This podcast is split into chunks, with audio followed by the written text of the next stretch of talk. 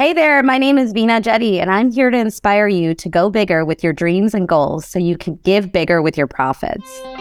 Welcome to the Go Big to Give Big podcast, where we are challenging six figure earners to become seven figure givers.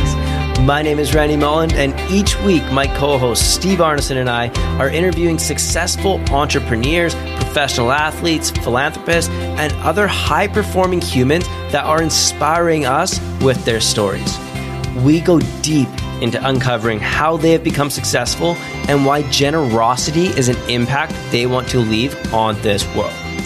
Our mission is to have you leave this podcast wanting to go bigger with your dreams and goals so that you can give bigger with your profits. Let's not waste any more time and jump right into it. All right, welcome back to the podcast. And today we have the multi-family master, Veena Jetti, coming in. Veena's company, Vive Funds, has purchased over $900 million in assets and is just closing on their next property that will put them over the official billion dollar mark. But what makes Veena's so special is just how humble she is. When speaking with her, you would never know how successful she is, how big her company is, as she's truly just out here serving so many people with her Facebook group, sharing her story from stage, and creating such good content for everyone to learn from. In this episode, we dive deep into what it is like to be a female immigrant in the real estate industry, why she is such a big fan of the multifamily asset, and you'll want to make sure that you listen to the end as she shares a story of how she helped coordinate and execute some of the biggest on ground boot support for Hurricane Harvey that will bring the interview full circle for just how special she really is. So let's jump into this episode with the ever incredible Veena Jetti. Before we jump into our show, I wanted to share about our Go Big to Give Big Masterclass happening on April 22nd we are bringing in some of our incredible friends to come teach and train on how you can create more revenue and go bigger with your business so that you can give bigger and make a lasting impact in this world. We will show you everything from marketing, branding, new ways to make revenue, how to find purpose, and we'll even go as far as how to implement a giving model into your company. You can find all the details in the show notes or on our Instagram page at Go Big to Give Big. We look forward to seeing you there. And now you can get back to your episode. All right, we are excited to welcome our good friend and guest today, Veena Jetti. Thank you so much for coming and hanging out with us. Hi, thanks for having me. I'm so excited. We were just chatting like this is a this is a long time in the making. We've known yes. each other for a while, and we've been like we we both go big and we both give big and it's both in our blood and and you're a perfect guest for this show and we couldn't be more excited to be able to uh, to get you on here and hang out and share some of your story with us because I think it's gonna be a ton of fun.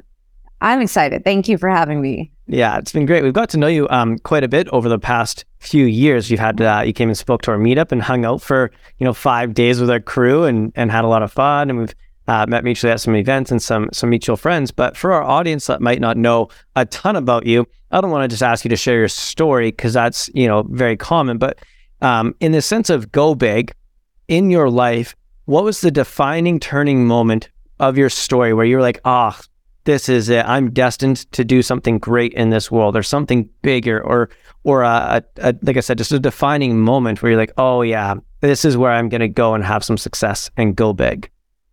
You know, that's funny because I always feel like I'm not going big enough.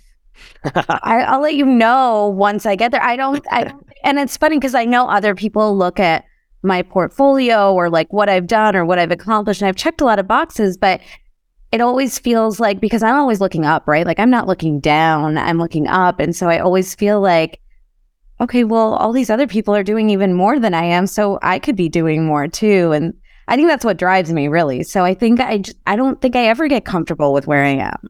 Amazing. Well, let me dive into it then. So when you when was when when you first started in real estate, did you just start into, you know, multifamily assets or did you start with some single family and then start growing the portfolio like everybody or were you like, "No, I'm going to jump into multifamily right away and start scaling fast?"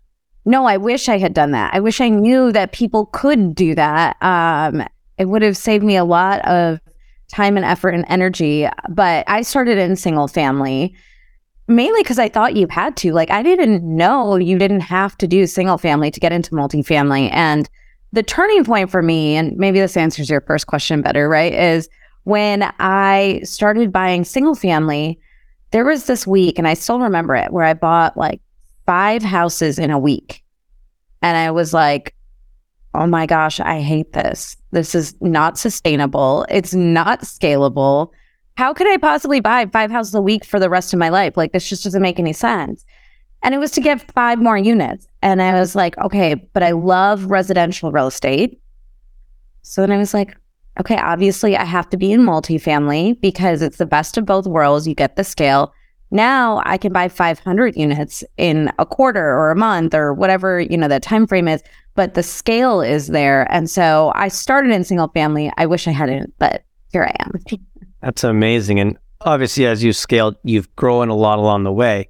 Um, where where did you start first having to make some hires and starting to grow? So you're like, hey, I've scaled in some multifamily now. It's cool buying some properties, but yeah. everybody hits that defining moment where you're like, oh my God, I can't do possibly do anymore. I don't even have time to train somebody on how to do the thing that I need them yeah. to take off my plate. How did you transition in there? Yeah, that's always like the million dollar question, right? Is when do I make the hire? And the answer for every single entrepreneur is you should have made it before you knew you needed it. Because once you need it, you're too late, right? And so I made the exact same mistake. I waited and waited and waited. You know, we bootstrapped it and we were like, okay, partners can do everything. And then I realized my time is just getting sucked into these lower level menial tasks that I really don't need to be handling. It's not the highest or best use of my time. So we, I think we've, our first hire was maybe an admin and an intern at the same time. I actually had, remember my cousin that came with me. Yeah. So Shweta, she was my, one of my first hires, like one of the first three, two or three hires um, that I had made. And she came and she interned for me when she was doing her MBA program. And she did a lot of our like data compliance. And, you know, she's really great with computers and uh, computer engineering is her degree. So she was able to help us a lot from like a process standpoint and a system standpoint. So it was like one of the best hires I made until she finished and then she went and got a fancy job and didn't want to work for me for peanuts anymore. So that's that's amazing. And um, the last thing I just wanted to touch on, as you can see, I'm kind of helping our audience understand what you do through some some good questions here. But um, you obviously started to scale, and and Veena Jetti's probably not writing multi-million dollar checks to go buy properties. You're raising some capital and working with some people along the way at what point did you start realizing you needed to take capital in? And then I know that's a huge component of your company now. You know, Vive Funds is a big thing of what you've created and how you treat your investors is so different than a lot of people in this industry and you care so much and you put a lot of attention to it. That is a, a go big moment as well of, hey, huh, I'm not going to just keep doing small deals. I need to start working with millions and millions of dollars with, you know, high net worth individuals. What was that transition like? Yeah, that was interestingly in hindsight. I'm like, okay, after you take in an investor dollar, you'll never sleep the same ever again because now the responsibility is totally different, right? Like if I lose my money, it's one thing. It's totally different when it's an investor. And so I I started taking that capital when I started doing multifamily because I didn't have I at that time I needed 1.2 million dollars on my first deal and I didn't have that money liquid, right? And so I had to raise that capital. And I remember that was the hardest raise that we've ever done. I cried every day for six weeks. And people have probably heard me say this before if they've heard me elsewhere, but it's true. I did cry. And um, I didn't think we were going to close that deal. But, you know, spoiler alert, we did end up closing it. But there was the point where I thought we would have to like liquidate everything we own to get that $1.2 million. Um, and that first raise, raise is always the hardest. But what you'll realize is as you do it more and you do it well, it kind of is a a J curve a little bit, or maybe like an upward trajectory, right? It's exponential growth. It's not linear because then those investors that have a good experience will refer other investors who will refer other investors.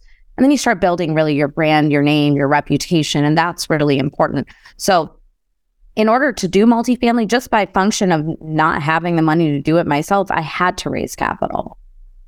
Yeah, I love that, and and uh, we're gonna dive deep into to some of these topics here and, and go into them. But the last one I wanted to do before I pass it off to Steve with some some other questions was just um, I know one of your favorite topics to talk about is just um, you know the adversity you faced being a female in this industry mm-hmm. and and the success you've had and the diversity you've had and we've had a lot of really deep good discussions about this mm-hmm. but i know it's something that you're passionate about so just walk us through some of the challenges that you faced or some of the obstacles you've overcame on this journey of being a minority and being a female in a very uh, male dominant industry yeah. Uh, and I don't know that I like to talk about it. I just feel like it has to be talked about, right? Because it's still an issue. If once the issue is gone and that disparity doesn't exist in leadership or there's more diversity and inclusivity, then we cannot talk about it ever again. And I am good with that. That's the goal, right?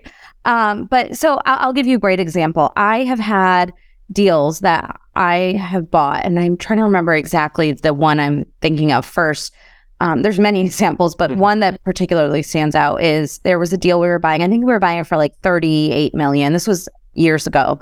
Um, and I walk in and I meet like the junior broker on the deal. And I say, you know, like I'm Veena Jetti. I'm one of the partners on this deal. And he goes, Oh, okay, great. Um, it's nice to meet you. Is your husband coming? And I was like, I don't know. Did you invite him? Because I didn't. Like, it would be weird if he showed up, but I'm happy to have him here. And he was like, So you didn't ask him to come?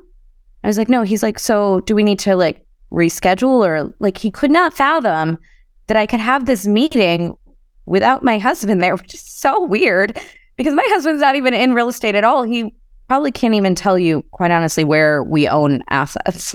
So I'm like, no, did you invite him? And he was like, no. I was like, should we wait for your wife? Like, I don't, I don't really know why this is the topic, right?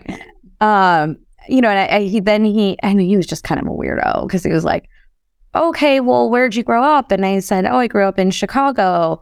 And he's like, oh, but your English is so good. And I was like, thanks. They speak English in Chicago too. Like, another weird thing to say to somebody when you're the broker on a transaction.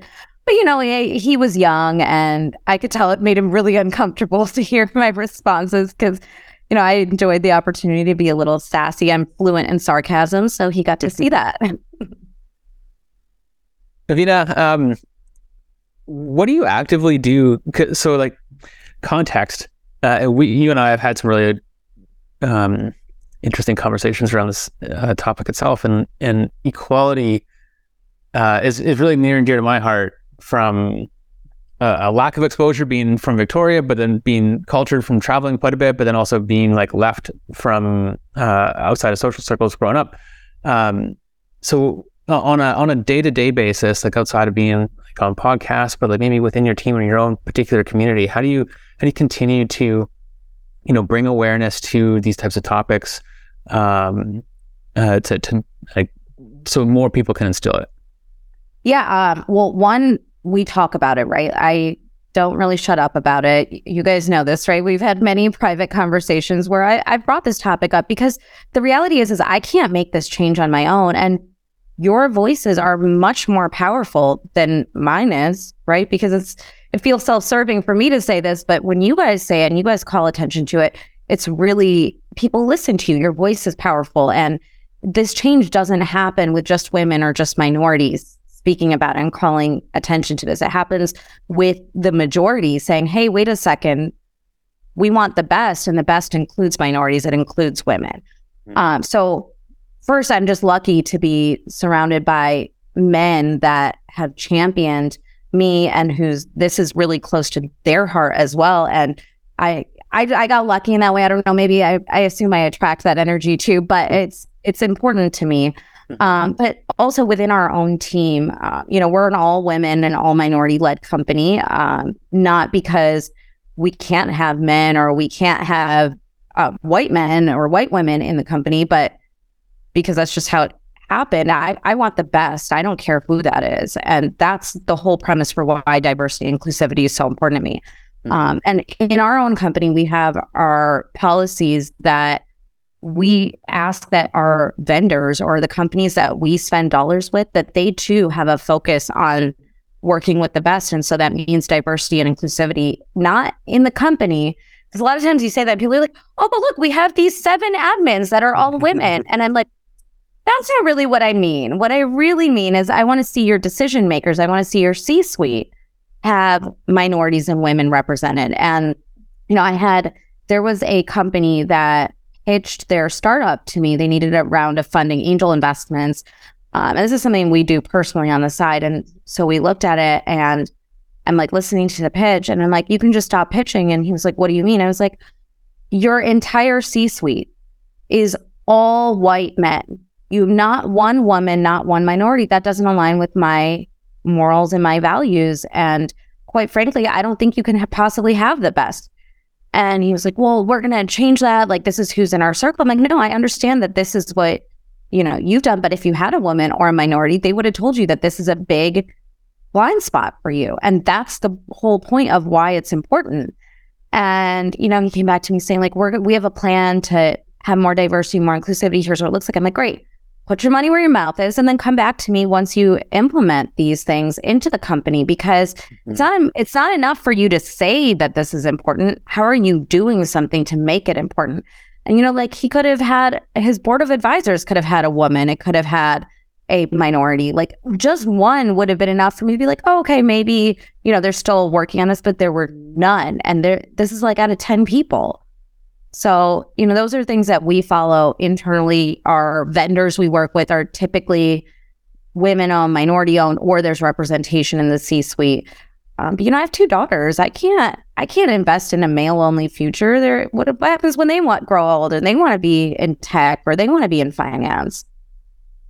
I love it, and the the actions speak louder than words. Uh, I think always carries volumes, right? And you know, coming back to your actions in the real estate space recently, um, we're recording this March 2023. So it's interesting times, right? As it always seems to be. There's always, you know, new policies changing or different things in the global economy that are going on or whatever that might be. Um, but, you know, we are the the first half anyways the go big aspect on things but i do know like a lot of money has been sitting on the sidelines over the last couple of years kind of like feeling out what the heck is going to happen next on so many different levels. What's been your approach into like the last couple years, uh, as well as you know looking forward? Are you hesitant? Are you ambitious? Is it somewhere in the middle? What do you what are you doing? Uh, you know, I, I get asked the question a lot, like, "Oh, are you still investing in a down market?" Yes, we buy at all points in the market, and that will never, ever, ever change. What changes is the strategy, right? How you're looking at deals, how you're analyzing deals. So, mm, you know, even 12 months ago, 24 months ago, it would not have been unreasonable to trend interest rates up slowly over the course of the next three to five years as an assumption. Well, today, like the Fed in the US is going crazy, right? They're just like every day, they're like, let's just add a couple, a couple more basis points. You know, like it's it's insane how fast it's gone. And we're probably mm. one of the more conservative underwriting groups out there where in 2021, we had trended interest rates up. Before interest rates were even moving, we were trending them up in our forward looking projections. We could not have even fathomed that they would move this quickly, right? So today, when you're going in, okay, we know interest rates are going up. We know that we need to start looking at different financing options. Maybe bridge debt doesn't make any, any sense anymore because the rate cap insurance on it is just too expensive to make the deal work. Or, um, you know, a lot of our deals are going in with way less equity than we had in in the past, or sorry, way more equity than we had in the past, way less leverage than we had in the past. Where now maybe like our last deal, we leveraged about fifty percent. And historically, we would have leveraged it like 75%, maybe 80%. Um, so all those things changed in a down pressured cycle, but it's real estate is cyclical. It's going to go down and it's going to come back up. That's just how it works. Has your patience changed through the last couple of years, or is it changing now at all? Patience, um, we're we're pretty patient investors out of the gate. Like in 2020, we bought one deal. In 2021, we bought two deals. Um, last year, we bought two deals. So we're we're pretty patient in general. What's changed for us to be able to potentially get like three deals or four deals or five deals is we just look at, we have a larger top of funnel now. So instead of looking at 200, 300, 400 deals to get one deal, now we're looking at like five, six, seven, 800 deals to get that one deal. Crazy. Yeah. Um, and uh, going back to like the the loan to values that you've seen and are now having to deal with you know, north of the border too, um, we're you know we're we're having to deal with that as well. Um, but you know, with that, you have to supply. You know, the the the the price point of what you're buying really hasn't changed, is my guess. Like if it was 40 million, maybe it's 38 now, right? Which is is not really material. No. Um, but going from an 80% loan to value to a 50% loan to value is quite material. Yes. And that means you have to bring in you know 100% more money into that deal. So have your efforts like also scaled 100% to find more dollars as well or what's that been like for you over the last Oh, that's an interesting question. No one has asked me that before. Um, Boom. so they haven't. Yeah, welcome, you, people. You did a good job. um, so they haven't scaled. Like, we haven't doubled our efforts necessarily. I think it's because before, when we were leveraging with you know 70, 75 percent, we just had so much more demand than we could actually take in. So we ended up with like a lot of dollars on the wait list. And but now what's happening too is our investors that have invested with us before, instead of investing $100,000, now they're increasing their check size to 200,000, 300,000. So they're increasing their investment allocation to us because they've had a good experience. You know, we've done well for them, especially in these turbulent times. Um, so we're just seeing an uptick in our existing investor base in terms of that size of check that they write us. I mean that's always good business. I mean, yeah, I'm not mad at it. um, we all follow Grant Cardone and we know him pretty well. And he always talks about that in a recession, that's when you should be expanding versus contracting and things like that. How does that resonate for you? Are you are you expanding right now? Are you out there uh, getting on more podcasts, putting more dollars into people to know you to try and take advantage of maybe some other companies that are slowing down or, or scared of a recession, and you're actually now doubling down and trying to grow your company or your or your omnipresence right now? Yeah, we're growing. Um, you know, last year at the in Q4 we hired two new employees. We're we just hired another one this month. Um, we're actually looking to probably bring on board two to three new employees in the next three to six months. Um, so we're we're definitely growing. Um, you know, Grant is the goat marketer. I definitely cannot hold a candle to that. So um, I cannot say honestly that I'm, you know, spending more money or efforts in building a personal brand necessarily. I am building a personal brand. I'm probably more aware of it, and not, and it's actually not because of the recession. It's because of where I think AI technology is. Mm. So that has completely changed the entire way that many people do business. And we've already incorporated AI technology years ago, but now we've just ramped up the different ways in which AI is integrated into our company. In the last like three months, it has completely changed our company. And I really believe that in the future, it doesn't really matter so much about the content anymore because AI can generate all of that. What's going to matter is who is saying it and who is delivering it, right? So I could say the same thing as Joe Schmo down the street said, or as AI generated, but it, it'll mean more coming from me because I have that personal brand developed and built. And so that's actually why I think it's important to be developing a personal brand, but it's hard to do. I'm I'm not very good at it. So I'm trying to be better. What's uh what's the biggest thing you guys have implemented with AI that's had the most amount of impact in your business today? Oh, many, many things. Um, but I will, I'll say the oldest thing that we implemented a few years ago is we started incorporating AI technology into our forward-looking projections on pro forma. Um, and this is projections based on like millions of data points, historic data points that we've used to predict out to the future. So we have a pretty good idea, especially in our core markets, of where cap rates might be in the next 12, 24, 36, 48, 60 months uh, we have a good idea of what rental rates we can probably expect. So it actually helps us fine tune our underwriting so that our pro forma projections are better even further out. That's super cool. Um, I got geeks over here. So yeah. Uh, I I love that about you guys, and that's why you are so successful. Is because you do you do put so much attention to detail, and uh, it's kind of a little bit of a segue into my next question here is, you know, a lot of people say, well, you know, that's super risky that you take on investors' capital and that you're doing uh, so much real estate right now, and and getting away from just real estate because we all know that the risks can be leveraged in real estate, and you just put fifty percent down, which helps mitigate some of your risk. In general, of of Veena Jetti's investment portfolio, your decision making, how would you define risk and how you can handle it and stomach it?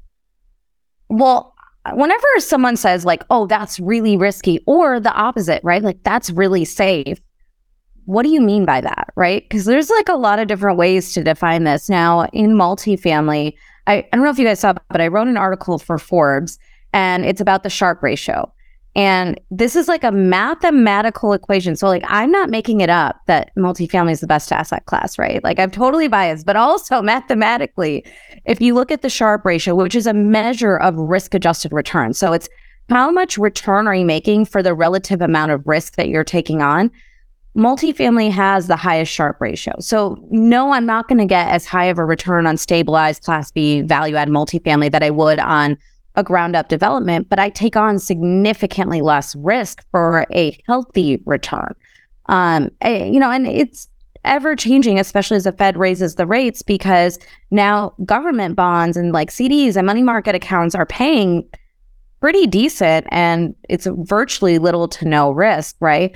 So it's all in a global picture. But the most important thing for people to remember is this is a marathon. This is not a sprint. You cannot take any small snapshot of time to determine if something is actually risky or not.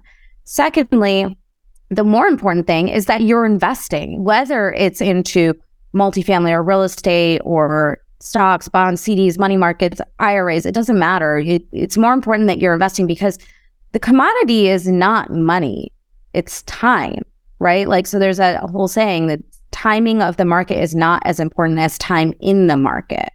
And so starting today is way more important than finding like the asset class that works for you like five, ten years down the line. Um, and I think people just really misunderstand that. And the other thing that happens is the more money you have, the more risky ventures you can take on. Uh, because it doesn't matter as much. Once your basic needs are covered, and then some of your wants are covered, and then some of the luxuries are covered, it's like, mm-hmm. I don't want to lose money, of course, but I'm willing, like, I, an example, a great example is I, I wrote a check. I spent $100,000. I invested $100,000 into a startup. It was like a tech startup. And this was like maybe five years ago, six years ago. And the company could have done 100x on my money or it could have gone to zero. It was a highly risky investment. Um, and it went to zero. I lost all my money in it. But because it was such a small portion of our portfolio, we didn't really feel. I mean, like I, I have plenty of things I could have done a hundred grand with. Don't get me wrong, but we didn't feel it in the same way that if somebody who only has a half a million dollar net worth would feel it, right? So it depends on your personal portfolio, your personal risk tolerance. I like real estate. It's very tax efficient. It, if you look at it over long periods of time, it has always gone up. People are always going to need a place to live. Um, and it's, and it throws off cash. And it's one of the best inflationary hedges that you can possibly have is income producing real estate. And if you look to the wealthiest people in the world, all of them own some form of real estate in their portfolio. That's not by accident. Do you and your husband have the same risk portfolio? Uh, if you guys were to invest into something, I know he's not on the real estate side, but when you guys sit down for a conversation, do you have the same risk portfolio? That's funny because we don't really talk about it that much. Um, he kind of is like, okay, babe, I trust you. Go be great. And uh, which actually puts a lot of pressure on me because like when this when this investment went to zero, I like felt so bad having to go to him and be like, babe, we just lost like a hundred grand. And he was like, okay, well, we could have made a hundred grand too. We didn't know what was going to happen. And he's like very pragmatic about it. Um, and I think neither of us really has this attachment to like money. It's really the the lifestyle that we want that's more important. Mm-hmm. Quick tangent. This is something that I think that not enough people um, think about is that real estate is a long term play. Like mm-hmm. I think something has happened over the last three or four years where people started to get into this mindset of like, oh, cool, I can flip a house in six months and double my money, or you know, I can buy in a, a tertiary market, and because of you know the amount of dollars that were thrown into our economy over the last three years, that you know value is now double or whatever that is. I talked to a lot of investors. A lot of them are looking for short term plays. Yeah. And I'm like, what are you thinking? No, I mean, bring yourself back to fundamentals. Yeah. And um, yeah, small tangent. Um, no, I agree. When on the give side of things, do you include your investors in anything that way? Yeah, we do. Uh, so I grew up in a house where giving back was always highly emphasized. Like my parents made sure that my sister and I knew that like not everybody lives the way that we lived. And that was even, you know, we I grew up very middle class. Um, you know, I'm the daughter of two immigrants. So I remember when we didn't have actual money, right? Um, I remember like I grew up with hand me downs. Like I never, I don't remember ever having like new clothes or, and I'm sure I did maybe every now and then, but that was not the norm. That was the exception to the rule growing up. Um, and so my parents had always made sure we were really grounded in that way and humbled in that way because whatever we had, they wanted to make sure we knew there were people that had even less than us, right? um, and so it's always just been part of my life in general. And so one of the ways that we started incorporating investors, because initially when we used to close deals, uh, we used to make a charitable donation to something that was like important or close to us at that moment in time, right? And it changes from asset to asset. But then what we started doing was we used to, and we used to send like closing gifts to our investors. And I got a call from one of my investors, and she's really smart. She's an entrepreneur, runs a multiple seven figure business. She goes, Veena, um, I don't want to say this like in a mean way, and I don't know what the best way to say this is, but like, we're all accredited. We don't need a $50 bottle of wine or whatever said her. I can't remember. And it's like, um, ouch. Like, okay, you hated my gift. And she's like, I please hear me in like the most loving way possible. But I would rather you do something else with that that's more impactful or where you're, you know, just pay me a distribution of $50 instead. And I was like, really? Like that matters? And she's like, yeah, I, I mean, it's really nice, but there's no gift you're going to give us reasonably that's going to be like earth shattering, great, and amazing. And I was like, challenge accepted right now. But I was like, okay, understood. I heard it loud and clear. And so I thought about it for a while and I was like, okay, well, I can choose to be offended, which initially I kind of was a little bit, even though she was saying it from a place of love. Um, and then I thought of, well, you know what? We do charitable donations just personally, right? Um, let's make this like a company thing. And let's get our investors involved so that they're choosing where this gift goes to. So now what we do is every time we close a deal, um, all of our employees actually get to choose one nonprofit that's important to them. Um, and then we send out an email to our investors and they can all go in and it's just like a one click and they vote.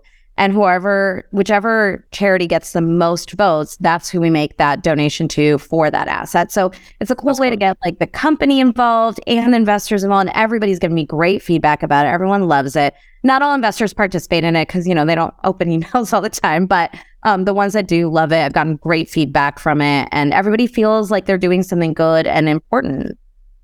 Have you found like since incorporating that, that there is an additional level of loyalty. I don't know if it's maybe like I don't know if loyalty is the right word, but um, like a buy-in for like I only want to work with Veena and her team because they have this additional um, piece of philanthropy that actually means something to me too.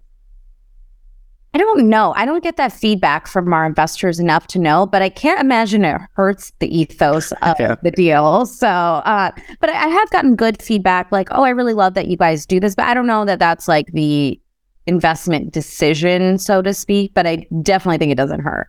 Do you think do you think it has an impact on the we talk a lot about like know, like, and trust, right? That's mm-hmm. why an investor invests with you is when they know, like, yeah. and trust you. Do you think that has the ability to build know, like, and trust quicker when somebody sees that you're philanthropic and then you're giving and you're including your investors in it? Do you think it has like an advantage point there? I do. I mean, I think most of our investors in some capacity believe in, you know, paying it forward and believe in, you know, just being a good human, right? Like I, I, I know Warren Buffett said, like, if you are lucky enough to be in the top 1%, it is your responsibility to look out for the 99%. And you know, I've always lived my life like that. Even when I wasn't in the 1%, I've always lived like that. And, you know, our investors, they're all accredited investors. So these are the top 1%. These are top earners, high net worth. Um, and so I think that most people that I know, once, especially once you reach a certain level of success, I think most of us know and understand and feel obligated to help other people whether it be through a donation or your time or your energy or your effort or your expertise or whatever that is. Um, I think that impact is really important. The more successful you are, the more important it is because money just means a lot less when you have more of it. Couldn't agree more with that. And something that I've been playing with as a concept and idea is that um, working with investors, like, hey, how do you add some sort of giving component to your business or to your life or to your messaging? Because that's just I believe if we have a gift as an entrepreneur. We also have the duty and responsibility to give back. Mm-hmm. And and I what I tell people is that even if this uh, charity component doesn't uh, bring you more investors, as long as it doesn't lose you investors, then it is gonna eventually the good karma is gonna come your way. And so this this concept of like, hey, I'm just gonna do it because it makes me feel great and my investors, whether they like it or not, it makes them feel good. It makes everyone more attracted to me. And I just generally think people are more attracted to people that want to do good in this world as as philanthropist and entrepreneur mix versus just a greedy capitalist. And I think that's a big distinction that we're seeing right now in the industry is kind of changing that terminology around. I totally agree. If somebody wanted to practice um, you know, strengthening that giving muscle, Mm. How would they like? How would you recommend they do that? Be around people who do this all the time. Um, it has completely changed my whole entire life to be in the rooms that I'm in today. Uh, because I'm around people who are doing more than me, right? Like I'm around people who give more than me. Uh, you know, like I, I was just looking at Pace Morby's Instagram stories the other day, and he's like, "Oh, we we gave a car and a year's worth of gas and like AAA and insurance to a single mom who had two kids that have autism.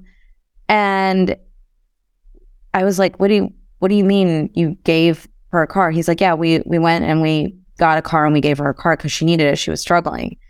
And it's like, was this like some kind of a charitable situation? He was like, no. And so she just gave them a car. He's like, yep. It was like, that's amazing. Like, I want to do that now. And that's how you get inspired is you, you're around people who think abundantly, right? The abundance mindset is so powerful in ways that I couldn't have even imagined. And, you know, I look back on myself even like four or five years ago, and I used to say I had an abundant mindset, but I never, I didn't act like I did. It was still limited. It was still scarcity mindset.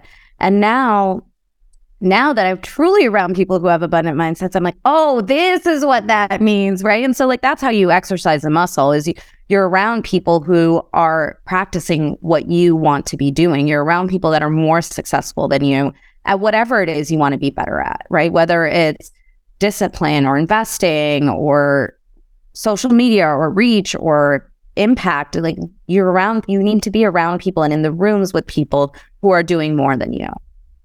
Absolutely love that. And speaking of hanging out with people that have done a little bit more than you, I know you have uh, uh, probably a million stories of giving back. And uh, one of them that we uh, wanted to touch on was you did some incredible work uh, with Hurricane uh, Harvey, I believe. Yes. Yeah. Just walk us through what that that all meant to you and how it all came about, and and a little bit of the story there. Yeah, because you're about to see like a peek into like how just how crazy I actually am, right? Um, so this was in 2017. Hurricane Harvey hit Houston, and I live in Dallas, Texas, which is about three hours north of Houston. Um, so we weren't really affected. We had kind of like some heavy rain, that's it, but no hurricane, uh, hurricane fallout. And so uh, Hurricane Harvey came, and you know we were all kind of talking about it here because it, it was a big natural disaster that was slated to happen or in the middle of happening, and it was like okay um, all these people are getting displaced from their homes. They have nowhere to go. So I'm like Googling like Hurricane Harvey rescue. And in my mind, I'm like, are we going to just like adopt a family and they're just gonna like live with us now, which my husband would hate, by the way. He's such an introvert. He would have been so mad, but I totally would have done it anyway. Um, so you know, I'm like thinking about it, and I didn't have kids at the time, so it was just both of us, and we have this like big five bedroom house. I was like, we could take a couple of families, and no one will know this. Uh, and so I'm like, you know, in my mind, I'm already thinking like, okay, this is what the family should be like, and you know, it could be like, you know, a a couple or a couple of like single people, whatever. But you know, I'm allergic to cats, so I'm like, oh, okay, we can't have a family with cats. Like this whole thing, like all of this went through my mind as I'm googling like Hurricane Harvey rescue, and I did not end up adopting a family. My husband's very happy about that. But mm-hmm. um, what we did instead was um, I started the medical channel on. Um, it was there was this app that you could download, and it was like a two way radio because none of the cell phone towers were up. And so I started doing uh, dispatch on the channel. So I'd have like a map of of Houston and um, I enlisted like a bunch of my friends to give me. I was like, all right, you have to either give me your time or your money. You can pick which one. It doesn't matter to me. Um, you know, my rich friends are like, okay, here's a check, go away. And like my friends that are, you know, still in school or just coming out of school and still building, they're like, I'll just give you a couple hours of time. I'm like, great. Um, so we put together this whole spreadsheet where people could go online. They could go, it was a Google form. Um, and they could fill out their pertinent information, like how many people, how many children, can you swim? Are there medical emergencies? Um, do you have medication that you need to take? Like, where are you located? What are you wearing? Like, all this stuff, because we had to plan for not being able to reach them because cell phone towers were down. And we would then take that and then we'd issue it. There were rescue teams on a different channel. And so we'd like, we'd triage and then we'd send out rescue boats or rescue crews to go and like rescue people. And we'd mark it off the spreadsheet. And we kind of, we divided Houston into the four quadrants and then we section off based on where the rescue teams were, this whole thing. And then there was a medical channel where I got a lot of my investors, actually, a lot of my network. Um, I was like, okay, listen, all you doctors, I don't need your money, but I need your time. And so we had people that were like physicians that would log in and they would give medical help over the phone. Like, this is how you you issue insulin to someone, or this is what you can do. Like, people had to be like tourniquet over the phone, and like, so people did this, and it was it was. I'm getting goosebumps just talking about it because it was like such an incredible moment of humanity, like coming together, and uh, like. I'll tell you, I know you didn't ask me about this, but I have to share the story because it's so delightful to remember. Um, there was uh, so when you have a natural disaster, apparently, like all these people go into labor that are like really pregnant. I don't know why. I don't know if it's like the gravitational forces. I don't know what it is, but so there was um there was this girl, this lady who was like eight and a half months pregnant, and she was locked in. She couldn't get to the hospital, and she was like, "I think I'm going into labor," and I'm like, "Okay, just stop." because I I need to get someone there too. And I'm like trying to get dispatch, like someone dispatched over there, like priority, like forget whoever you're going to pick up. Like you need to go get her right now. Um, so there was like a boat that was headed that way, and it was still like 45 minutes out. But on the medical channel, we had this OB, and I think she was based in Hawaii. Mm-hmm. And she's like, um, okay, like how can I help? I'm like, listen, um, I give her like all the details of the patient. I'm like, she's like eight, eight and a half months pregnant, whatever. She thinks she's in labor like, what do we do? And the doctor was like, well, I don't know. I've never, I've never delivered a baby over a mm-hmm. radio channel before. So I don't know. What should we do? And it's like, just to be clear, I've never delivered a baby ever at all in any setting, period. So I think we're to have to go with your best judgment here. and she was like, okay, like, you know, it ended up being fine. We ended up getting a boat to her in like 20, 25 minutes, and she ended up getting to the hospital and delivering safely. But man, what a stress- stressful time for people that just, you know, didn't have resources or access to resources. So anyway, that was that was what we did. It was all grassroots. It was a very much a community effort. Um, I just I'm the bossiest about it, so it was easy for me to tell people to do things. That's incredible, Veena. What an accomplishment and what a incredible like scale. And I'm sure that, you know, being a part of that, there were um, so many residual positive effects from people being able to support one another and uh, I love that about you. You're an incredible human. Um, is there maybe um, a less ambitious story you might want to share that is still many like, of those. that's still Um, incredibly close to your heart? That like when you do think about it, you get those goosebumps and maybe a little uh, little heart uh, I mean, being pulled. Yeah, like all of them. I mean, giving is just so incorporated in our daily lives that it doesn't, I don't want to say it doesn't hit the radar as much anymore, but it's not like, oh, this is something that we did that was revolutionary. You know, like I'm sure in the last two weeks, we've done some component of giving. Um, you know, some of my favorite stories are always not even charitable ones, right? Like the ones where like you do the drive through, what is it called? The conga line or whatever Yeah. through the drive through. Like I love doing stuff like that. Um, you know, my husband and I will sometimes like see a young couple at dinner and like we'll pay for their dinner and leave before they see it. Just, you know, things like that. And I I always ask people when they ask me for anything or I we help them, I just say like, listen, one day I want you to pay it forward to someone else too. Like that's important to me is that it goes beyond me and it keeps reaching for the future generations. Um, you know, on the opposite side of that story, I will tell you. So I have twin daughters that are they're now three and a half. Um, and so around like the holidays, I try I try to instill in them the same thing that my parents instilled in me, right? So I'm like, right, girls, like there are some we always adopt a family for or a few families for Christmas. Um, and so, you know, I'm trying to explain to them, like, girls, there are some kids who don't have any toys. And, you know, we have so much we can share with them because we have more toys than we're ever going to need. And I'm like, does that sound like a good idea? Should we do that? And immediately one of my daughters starts bawling and goes, No, I don't want to share my toys. And I'm like, Awesome. This is exactly what I had hoped for. Uh, but so you know it's a work in progress but we we talk a lot about you know helping other people they're volunteering this sunday um, they're making meals for people that are sick but it's like it's kind of gross. Like i don't want to eat a meal that my three-year-old and I, i've realized now that it's like putting chips prepackaged chips in bags not actually making food. Um, but you know like things like that for me those are really special. It's more special for me now to like see my daughters starting to understand what that impact can be for them too and that you know they're really lucky and they've been given a lot. And you know not everybody has the things that we have and they live a life that's extraordinary and i want them to remember that I love that, Veena. And that's just a testament to who you are. That it's just, uh, you just do so much good for this world all the time that it's not like a special story anymore. It's just everyday life yeah in how you deliver. And uh, we had a guest named Brent Pinvidic, and he came in and he spoke and he says, I don't donate to any charities. I just have a cash account and I just do good for the world on Yeah. my own dollar. And and he talked a lot about buying lunches for people and dinners and Yeah. seeing people on the street and just giving the money away in the same concept. So I absolutely love that.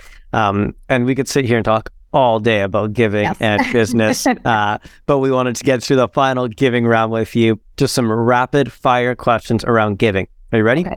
let's do it Awesome. Brag on one charity that you like.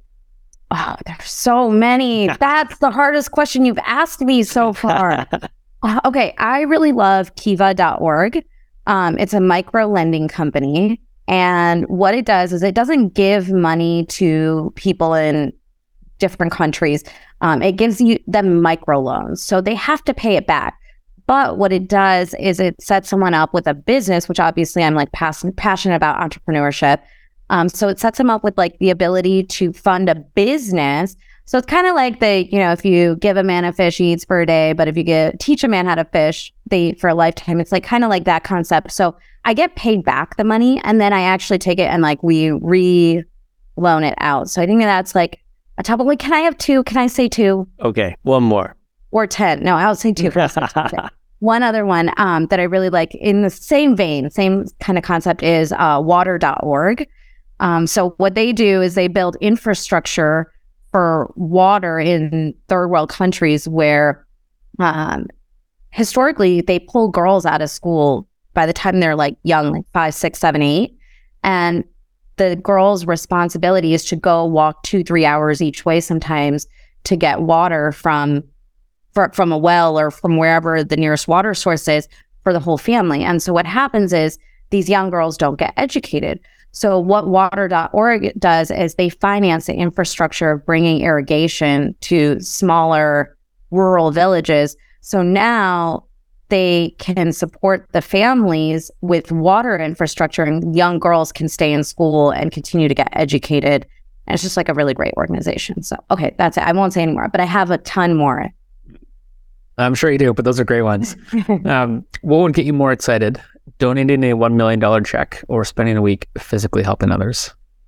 Okay, I think a million dollar check because it is probably more impactful than what I could do in a week alone. Mm.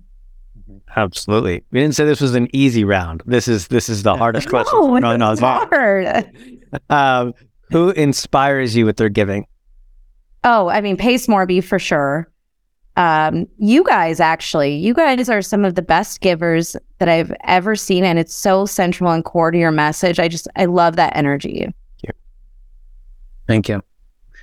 If you could give anything, what would it be? I would give my daughters the confidence to go out into the world. I'm hoping to give them this to go out into the world and leave it a better place than they found it. Mm. What a great gift. Um, what is the first thing that comes to mind when you hear go big to give big? Um, impact investment investing, um, being purposeful in how you are scaling and growing companies, and really knowing what your moral compass is as a company as you continue to grow. Now, in one word, describe the feeling you get when you give. Gratitude, actually. I think gratitude is the word. Amazing. And the final question we have for you, Veena, ask all of our guests this question they've probably heard somewhere along the way is do you believe that money can buy you happiness? No, but I think it makes things a lot easier. I'm not mad about it. no, I, happiness comes from within. It really does. Um, you know, money is a magnifier. If you are happy without money, you'll be even happier with money. If you are a miserable person without money, you'll continue to be miserable. It's just a different set of problems. Ah, that was a great answer. And, you know, thank you so much for coming us and giving us so much time and, and just walking us through your whole Go Big and Give Big story. Absolutely amazing. And I uh, just want to give you a, a, minute now to brag on yourself. Where can people find out more about your real estate investments or your personal brand or just be more involved in your life? Yes, thank you so much for having me. I loved this podcast. Uh, so I have a Facebook community where actually I my goal is to impact ten thousand people, mm. and I'm at like thirty three hundred right now. So I'm trying to grow it. Um, it's called Mastering Multifamily with Veena Jetti. I do a lot of free content, and I try to give, give, give in that group because it's a community and it's amazing. My community is the best community, and so I hang out there a lot. Um, I'm also on you know social media, Veena Jetti. Um, and if you are interested in passively investing, you can go to my company website, vivefunds.com, V I V E F U N D S.com. Amazing. Well, Veena, thank you again for coming in. This was uh, a long time, dude. I'm so glad we got to make it happen. And uh, just again, thank you for inspiring us to go bigger with our dreams and goals so we can c- continue to give uh, more of our profits. Yes, thank you guys. I loved this episode. Thanks. Thank you for listening to the show. If you know someone who's an example of go big to get big, we would love if you could share this with them. We want to get our message out to as many listeners as we can, and it all starts by having people like you share it with your friends. Also, if you enjoyed the show, take 30 seconds and give us a five star review. It's a simple act of giving that is free for you, helps us grow our message, and in return allows others to find us sooner. And until the next episode, remember, always go bigger with your dreams and goals so you can give bigger with your profit.